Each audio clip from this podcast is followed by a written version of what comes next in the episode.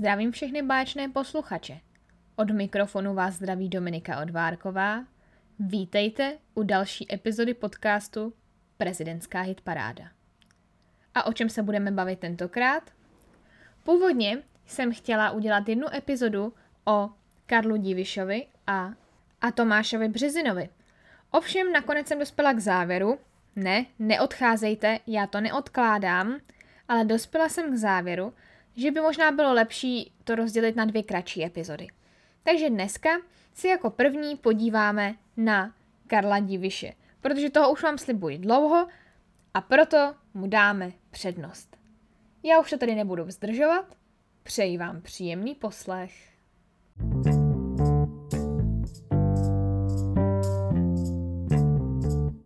Já vím.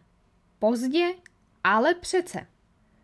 Konečně jsem se dostala i k tomu, abych vám řekla něco o Karlu Divišovi. Ten se pro svou kandidaturu rozhodl 20. ledna tohoto roku. Respektive v tento den ji oznámil. On už den předtím, ve středu 19. ledna, řekl, že svou kandidaturu oznámí, takže on ji v podstatě oznámil dvakrát. A ještě k tomu sám říká, že neoznámil svoji kandidaturu, ale svou předkandidaturu – protože kandidaturu jako takovou oznámí teprve ve chvíli, kdy se sbírá od občanů potřebný počet podpisů.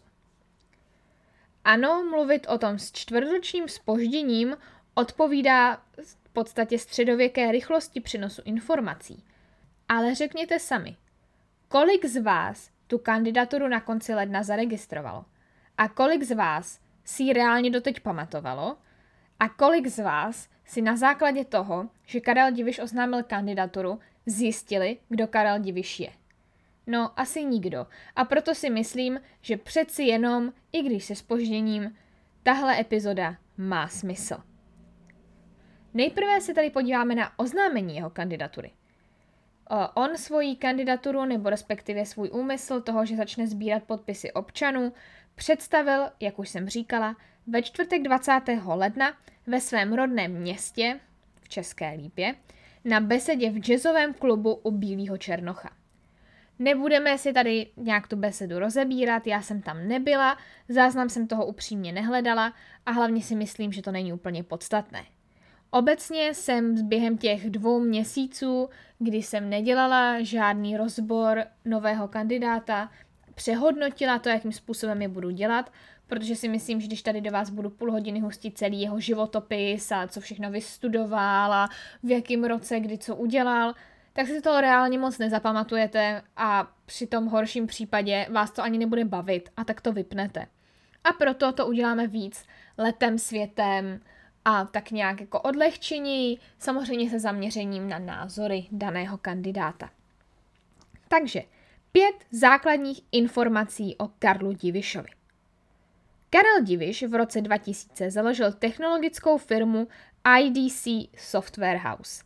To vůbec nevadí, pokud vám ta firma nic neříká, ale co už by vám něco mohlo říkat, je například web letuška.cz, kde se dají pořizovat, jak už název napovídá, letenky. Je to právě první takovýhle server v České republice, který vůbec vznikl a kde se dali pořizovat letenky a právě za ním stojí tato firma. Takže Karel Diviš rovná se letuška.cz. Druhou informací je, že 20 let pracoval také jako redaktor a moderátor ve sportovní redakci České televize. Což mu může pomoci v tom, že se umí vyjadřovat a že bude schopen obstát v nějakých debatách, protože dobře, sice to nebyl politický novinář, takže ty debaty jako takové nemoderoval, ale přeci jenom má s tím rozhodně větší zkušenosti než někdo, kdo se třeba s médií vůbec nepotkal za svůj život. Důležité je totiž říct, že Karel Diviš za sebou nemá vůbec žádnou politickou zkušenost. Skočil by do role prezidenta jako úplný politický nováček, takže alespoň to, že zná fungování médií, by mu mohlo pomoci.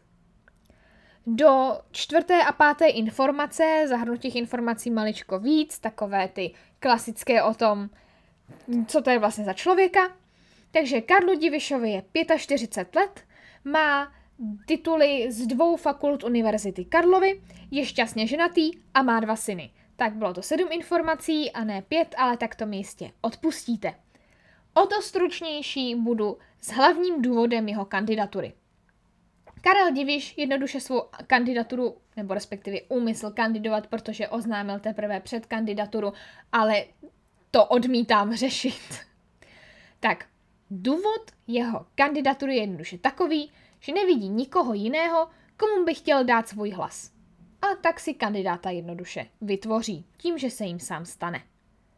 Ovšem, jak chce kandidovat? Toto překvapení už jsem si trochu vyspoilerovala. Ano, stejně jako asi tak všichni ostatní zatím kandidáti bude sbírat 50 tisíc podpisů od občanů. A stejně jako Karel Janeček nebo Tomáš Březina, o kterém se budeme bavit příště, se rozhodl, že nebude sbírat pouze 50 tisíc, ale že jich chce nazbírat víc. Konkrétně alespoň 75 tisíc. Co se peněz týče, tak Karel Diviš zpočátku na kampaň už vyčlenil asi milion korun. Ovšem nepočítá s tím, že by byl schopen celou kampaň si zafinancovat sám. Bude sbírat peníze od lidí prostřednictvím příspěvku na transparentní účet, ale také si chce najít nějaký fundraising od větších podporovatelů, podnikatelů a firm. Jednoduše potřebuje i nějaké jiné peníze, protože sice si jako říkal, nebo respektive do rozhovoru říká, že počítá i s tím, že by se jeho kampaň vešla do poloviny státem daného limitu, tedy že by do kampaně investoval 20 milionů korun. Samozřejmě, kdyby měl těch peněz víc, tak určitě jich investuje víc, protože je to vždycky lepší mít víc billboardů, víc prostoru v médiích, víc reklamy, protože tím zvyšujete pravděpodobnost, že vás někdo zvolí.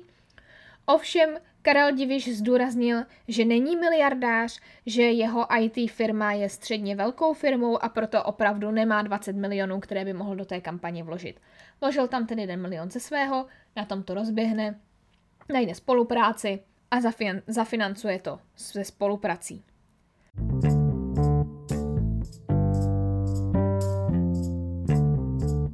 Co se mu musí nechat k dobru je fakt, že není naivní. Uvědomuje si, že jeho jméno v podstatě nikdo v České republice nezná. I přesto si ale věří.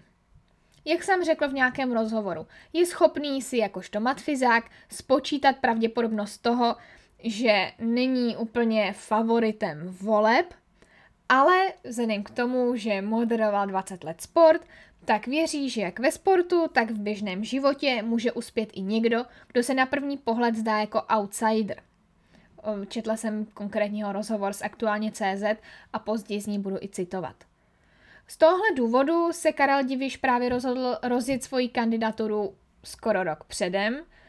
Vlastně vzhledem k tomu, že ji zahájil na konci ledna tak a oznamoval to přesně rok před prezidentskými volbami, tak svou kandidaturu a svou kampaň vlastně zahájil přesně rok před prezidentskými volbami. Tak on vlastně věří, že za ten rok zvládne obět Česko a nechat ty lidi, aby ho poznali, chce si slyšet jejich názory, chce si s nimi potřást rukou a označil se za sportovce a říká, jsem sportovec a kdybych viděl, že to nemá žádnou odezvu, tak dokážu uznat porážku. Takže evidentně pokud by viděl, že má reálně třeba 5% preferencí, tak se z toho klání ještě stáhne.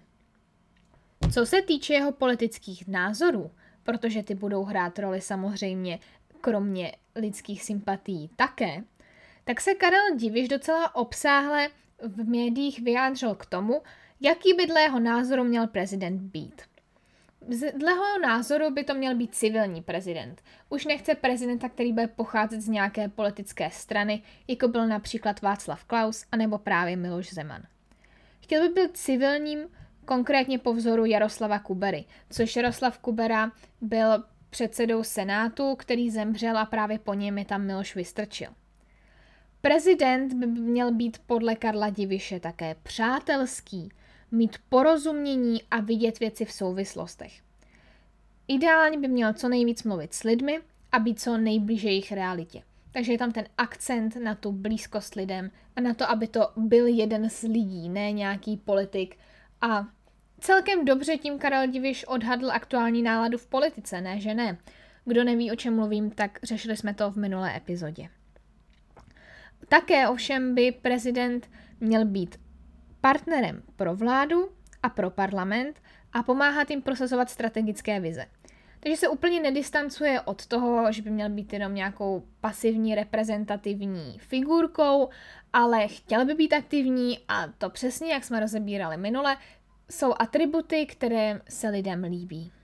Docela správně Karel Diviš poukázal také na to, že žijeme v přelomové době. Ovšem výjimečně tím nemyslel ten fakt, že jsme po dvou letech celosvětové pandemie a aktuálně zuří konflikt na Ukrajině, ale mluvil spíše o vývoji moderních technologií, o nových vynálezech a o tom, že pokud nechceme jako země zaostat, bylo by vhodné, aby byl prezident mladý, energický, někdo, kdo je na vrcholu svých sil a bude vnímat potřeby moderního světa. Což právě souvisí s tím, že Karlu Divišovi je 45. Takže i na tom zřejmě bude stavět část své kampaně, což určitě může být sympatické například mladým lidem, kteří mají pocit, že se na ně zapomíná.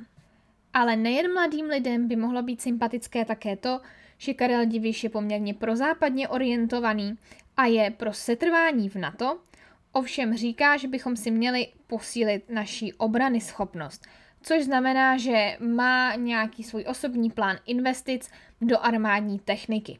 Konkrétně jeho cílem je takzvaná e-armáda.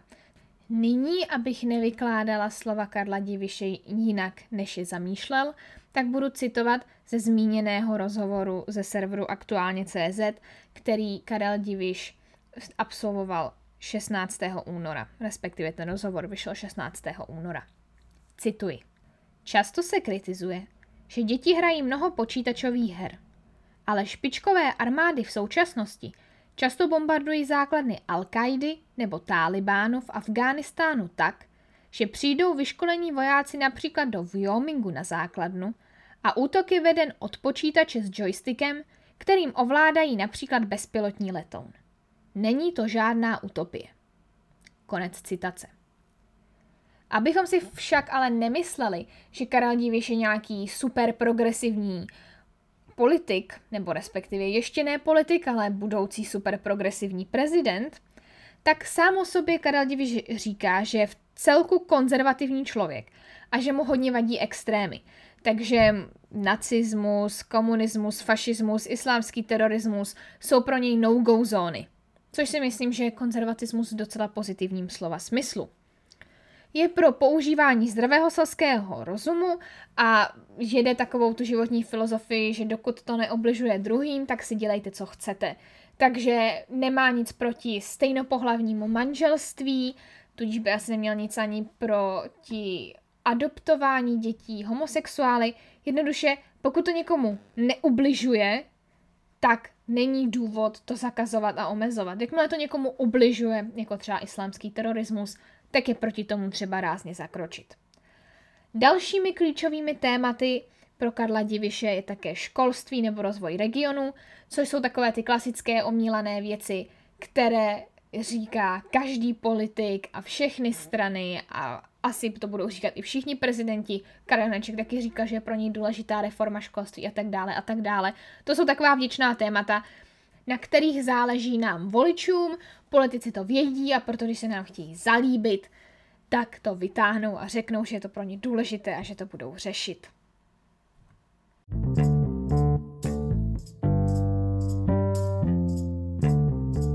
A tímto se dostáváme zase ke konci. Uznávám, dneska to byla kratší epizoda, ale za týden mi měla výjít další s představováním nového kandidáta, tak si na ní určitě počkejte. V mezičase se mi můžete ozvat na můj Instagram, kde mě najdete pod pseudonymem gazetka dolní potržítko ML, nebo na můj Facebook, kde mě najdete pod jménem Dominika Odvárková. Napsat mi můžete zpětnou vazbu na moje epizody, anebo také na to, jak vás Karel Diviš zaujal. Líbí se vám, že nemá žádné politické zkušenosti? Nebo si naopak myslíte, že už by prezident nějaké mít měl? A co jeho věk? Je to pro něj handicap nebo naopak výhodou? A myslíte si, že má skutečně šanci prorazit? Na tyto otázky nám odpoví jen čas. Od mikrofonu se s vámi loučí Dominika Odvárková, mějte se krásně a naslyšenou zase u příští epizody.